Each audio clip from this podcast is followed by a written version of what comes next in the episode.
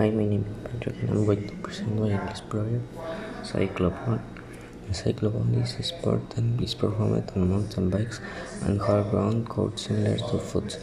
It was created in 1893 via German American Nicholas Edward Kaufmann, and the first world champions were, were, were held in the year 1929. The cyclist ball the cycloball brothers Rich and Pospíšil won most of the world champions with 20 victories between 1093 and 1098.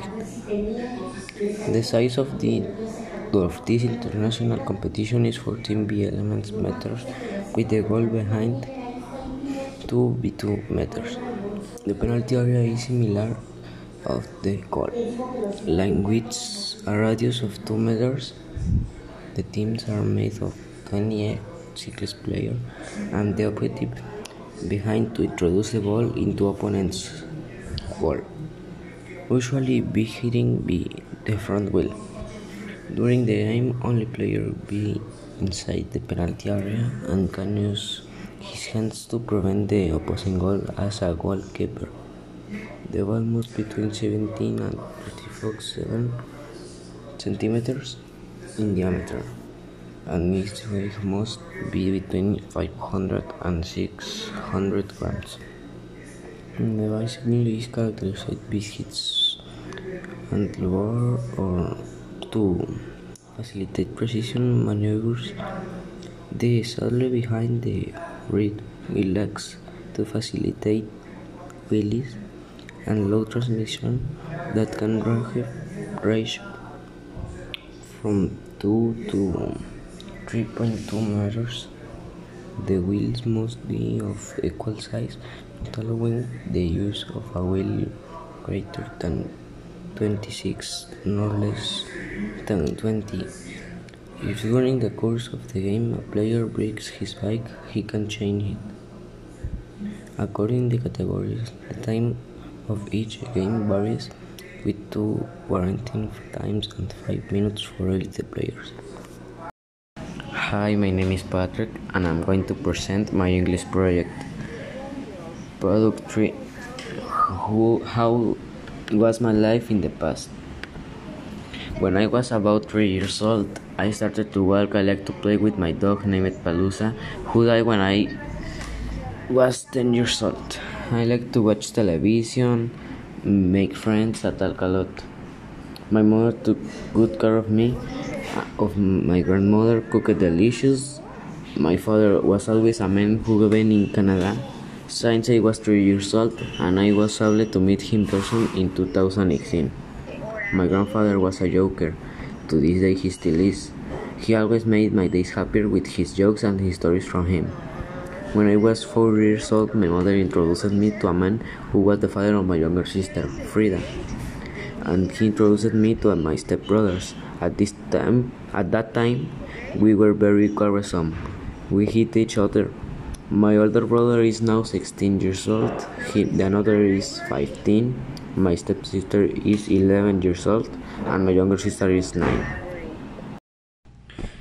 Hi, my name is Patrick, and I'm going to present my English project, a video talking about Mexico. The population of Mexico is 130,146,220. The colors of the Mexican flag are green, white, and red. It's in North America. The capital city of Mexico is Ciudad de Mexico and is not the biggest city. The name of its highest mountain is Citlaltepetl and measures 5,636 meters. The name of its longest river is Rio Bravo and measures 3.34 kilometers. In Mexico, we speak Spanish. Our money is the peso mexicano, and the most famous sport is soccer.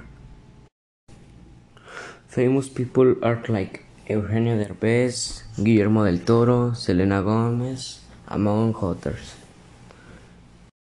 Hi, my name is Patrick and I'm going to present my English project. Uh, our film in the subway. The Vampiro of Barranca del Muerto. This station of Line 7 is one of those that has several paranormal subway stories. In fact, many are born from the origin of their name, as they say in the area, and during the revolution, there was a ravine that was used as a common grave. Many people say that the screams they have seen apparitions in the tunnels and the speed that there is another very famous legend that has nothing to do with that dark past. It is said that a man once fell asleep during the night and woke up until the convoy ceased service. Although he was sorely afraid of discovering himself alone in the terminal. What lowered his sugar was seeing an anthropomorphic figure with pointed ears and yellow eyes. This man slowly approached him and boom. The next thing he remembered is waking up in an hospital. No one there believed his story, but the rest of us are lovers of the paranormal events and quickly become a urban legend. ¿Qué tanto se está calentando el planeta?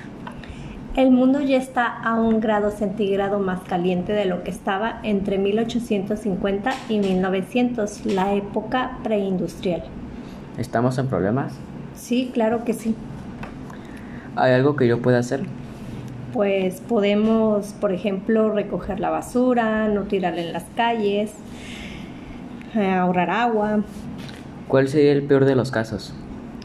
Pues lo que ya se presenta actualmente, muchas de ellas serían pues sequías, hay huracanes, pobreza, destrucción, hambre. Estas son algunas de las consecuencias del calentamiento global provocado en nuestro planeta. ¿Qué tanto subirían los mares?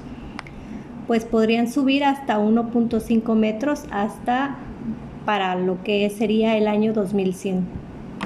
¿Son confiables las predicciones? Pues puede ser, no, a veces sí y otras no, depende.